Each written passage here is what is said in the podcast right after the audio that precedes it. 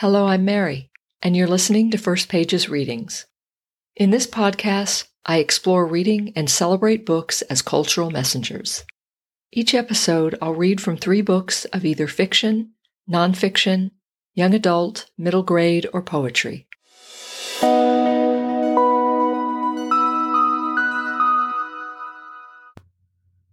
Hello. Welcome to First Pages Readings, Episode 2. And thanks for joining me. I'm excited to introduce today's nonfiction books, each of them interesting in different ways.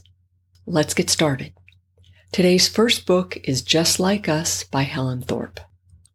This book explores the lives of four young women whose families immigrated to the United States.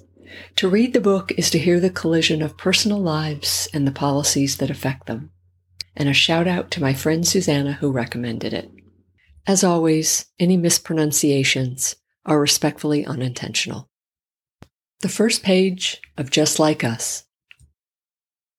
Three quarters of the way through her final year of high school, Maricela Benavides ran into a problem. Her father wanted to attend her senior prom. Maricela went to an inner city public school in Denver, Colorado that I will call Theodore Roosevelt High School. On Friday, April 23, 2004, 24 hours before the prom, she took a break from arguing with her father to appear in the school's annual dance recital. Halfway through the performance, Maricela breezed into the auditorium looking like a Vegas showgirl. She wore tight black satin trousers, a see-through white shirt, a revealing black camisole, copious amounts of makeup, and a liberal application of silver body glitter. Her hair was a froth of curls. It was intermission, and Maricela had come in search of her friends, still wearing her dance costume. As soon as she appeared in the audience, a group of peers moved into orbit around her. In their galaxy, she had the gravitational pull of a large star. One of the girls asked about Maricela's ongoing negotiations with her conservative Mexican father. I don't know what to do, cried Maricela. He still says he's going to come. For several years, Maricela and her parents had been worrying over the pace at which she was growing up and the extent of her Americanization. Maricela was a straight A student, AP Chemistry, AP Calculus, AP Literature, Chicano Studies, Sociology, and Dance, who also liked to party. She divided her time equally between boys and books. The question of whether she would be allowed to go to the prom without her father marked the latest in a series of battles over how much freedom she should be allowed. As usual, Maricela was using the conflict to entertain her peers. Her best friend stood beside her.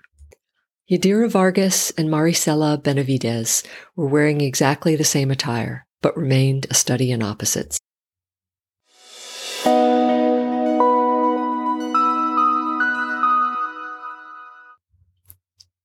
Today's second book is All About Love by Bell Hooks. This book is a classic. Upon a reading it, its impact is immediate and profound. Like opening a great gift of thought or experiencing a season of renewal. It's a book that's likely to become a constant companion. All About Love's first page. The men in my life have always been the folks who are wary of using the word love lightly. They are wary because they believe women make too much of love. And they know that what we think love means is not always what they believe it means. Our confusion about what we mean when we use the word love is the source of our difficulty in loving. If our society had a commonly held understanding of the meaning of love, the act of loving would not be so mystifying. Dictionary definitions of love tend to emphasize romantic love, defining love first and foremost as profoundly tender, passionate affection for another person, especially when based on sexual attraction. Of course, other definitions let the reader know one may have such feelings within a context that is not sexual. However, deep affection does not really adequately describe love's meaning. The vast majority of books on the subject of love work hard to avoid giving clear definitions.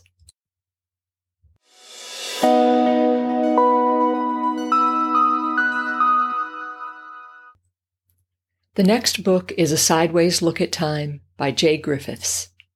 Reading it is like seeing our reflection for the first time in a lake that's clear and still. It's a meditation on our understanding of time.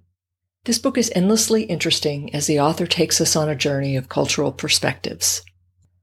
The first page of A Sideways Look at Time begins with a quote from writer Michael Frayn.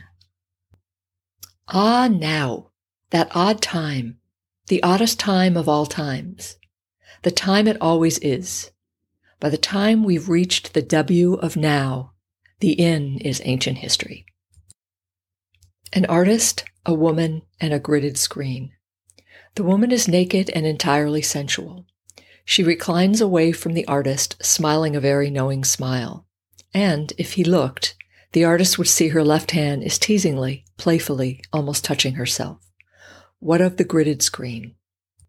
The artist has set it between himself and the nude, so he can accurately plot her measurements and proportions. So rigidly preoccupied is the artist with the grid that on the paper before him is no woman at all, no knowing smile, no thigh, and no moist finger, just the straight lines on the page, the frets of a grid. Albrecht Dürer, 1471 to 1528, made an engraving of this. The artist drawing a nude through a gridded screen.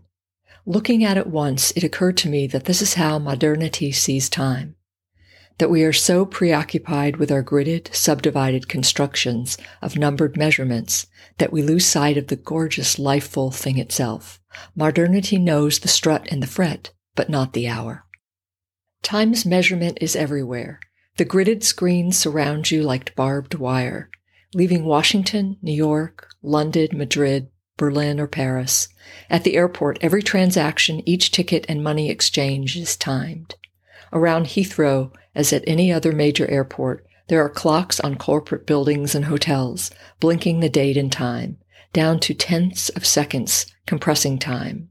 Closed circuit television times your progress along streets.